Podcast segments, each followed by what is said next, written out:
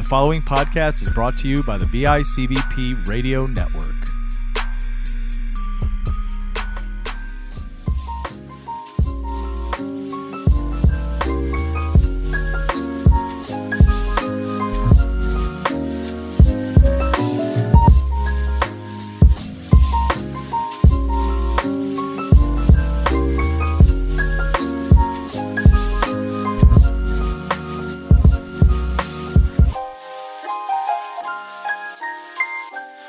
Hey everyone, welcome back to the Accountability Corner. This is Nathan. So, we've talked about consideration in romantic relationships and how accountability plays into that, and how they're both a very large part in a successful and healthy relationship.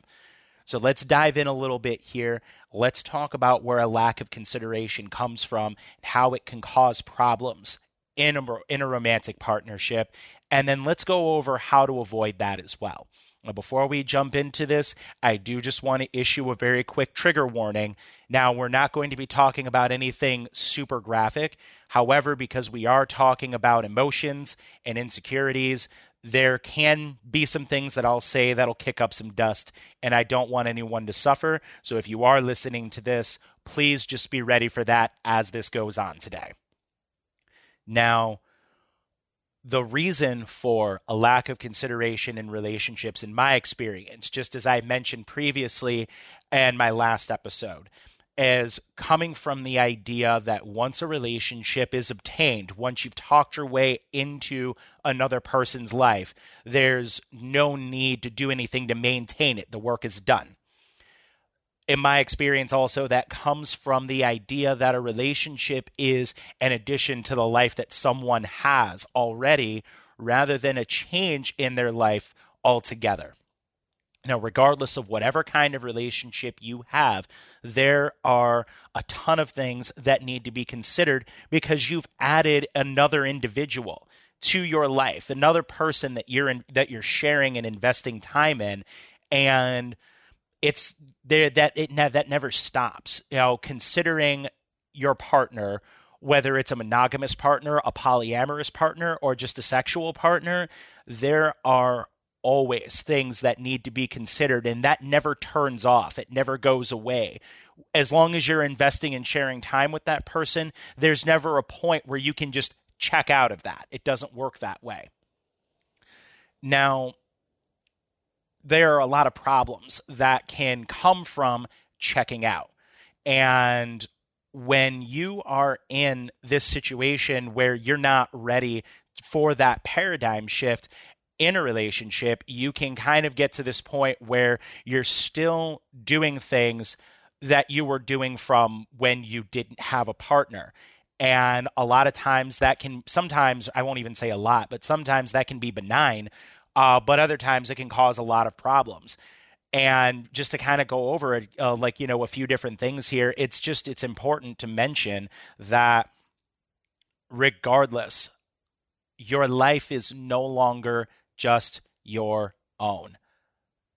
Everything that you say and everything that you do is going to affect your partner.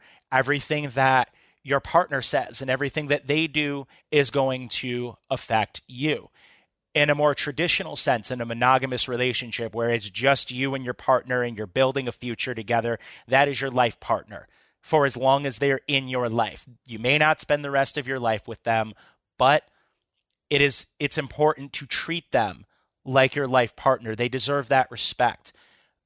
Anything that they have to say, anything that they feel, whether it's good or bad, it deserves to be heard and you find yourself in a lot of uh, you you can see in a lot of situations in a lot of relationships um, in a traditional sense the monogamous partnership where a lot of arguments and a, lo- a lot of arguments and a lot of fights happen from one person not respecting the other's feelings um, I've seen a lot of where someone feels insecure in a relationship and the other party sees that as unwarranted. Um, it's important to mention that trust is something that is never just freely given and it's not owned. It's earned and it's maintained, just like anything in a relationship. Earned and maintained, not obtained and owned. Please remember that. if you ever find yourself in a situation where your partner is coming at you with things that they're not comfortable with and it's irritating you or you don't think it's serious or you don't see a problem with it, try to remember when you're listening that it's not about you. Hear their feelings. And if you honestly feel that there isn't a problem, speak with them about it respectfully. And you'll be, yeah, I mean, uh, more, more often than not, you'll be fine situation uh, just in my experience with my wife anytime there's something that's going on um, or anytime there's something that could be going on that would make either one of us uncomfortable, we just talk about it. We talk it out. Sometimes it takes more than one conversation. Sometimes those conversations can get messy and uncomfortable, but that's okay. Keep at it. Just make sure that you know when to walk away and to walk away respectfully. Now, in a polyamorous relationship, that's even more complicated because now you have that same type of the same type of consideration, but with more than one person now. There are a lot of misconceptions about polyamory, and I want to clear that up right now. Polyamory is not one person going off into the night and doing whatever they want and then coming back home. That is not polyamory. Polyamory is an inner it's really it's an interconnected relationship with all parties. So everyone's so your problems are everyone's problems. Anyone like either of your partners their problems it's everyone's problem. You have that type of consideration across the board for all parties involved whether it's 3 people 4 people 5 people. That is what polyamory is. It's built on trust, it's built on communication, and most importantly, accountability and consideration a lot of times you'll see polyamory being suggested as a way to save a failing monogamous relationship. That is a complete falsehood. And oftentimes, the person that's suggesting it, they're suggesting it because that's what they've wanted the entire time, and they weren't honest about what they wanted out of the relationship to begin with. We'll get more into that in just a moment. Now, your sexual partnerships um, because those those do exist and it's okay. I don't ever want anyone to think that I'm saying that you have to be committed in a relationship. If you're going to be involved with someone, you need to be in a relationship and you need to be building a future. Not everybody wants that. And sometimes people just want a sexual partner, and that's okay. Just make sure that you're considering your sex your your sexual partner or partners, and you are first and foremost making sure that you and everyone involved is safe. Okay. Are you using protection? Are you talking to your partner about the other people that you're sleeping with if you are? Are they using protection? Are they sleeping with anyone else? Are they using protection? Those are things that you need to talk about. You want to keep everyone healthy and safe. That's something that I didn't do. Uh, that's something that I didn't do. And please don't ever think that you are not putting someone in danger when you are having unprotected sex with multiple people. You don't, you just, you don't know. No one, and there's no one that just that looks clean. You have, there's no way by looking at someone to tell if they're carrying something you can be putting you and everyone that you're involved with at risk. So just make sure that you're staying safe. Now, a lot there are a lot of negative consequences that can come from not holding the keeping up that accountability and that consideration across the board. There's a loss of there's a loss of trust, um, arguments, stress, frustration. There's so many things that can go into that. In relationships that are just sexual, you are you you know you run the risk of an unplanned pregnancy with someone that you don't want to have a child with you run the risk of contracting and spreading multiple infections and diseases and the best way to avoid a lot of that it's not foolproof, obviously, but the best way to avoid all of that is by following this simple guideline. I call it checking off the boxes. The boxes that you need to check off are happy, healthy, honest, safe, and legal. Okay, let's break those down. The first box Are you happy? Is this what you want? Make sure that it is. Now, don't get into any dynamic of a relationship just because the other person that you want wants that. There's someone for everyone out there. Make sure that you're doing what makes you happy. Healthy. Are you stressed? Uh, are are you stressed? Are you frustrated? Um, are you making sure that you know? Are you are you eating? Are you not eating?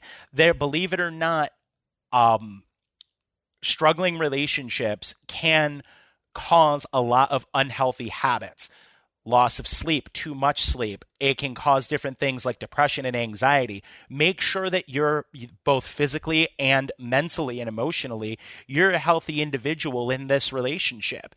And if you're not, something needs to be adjusted.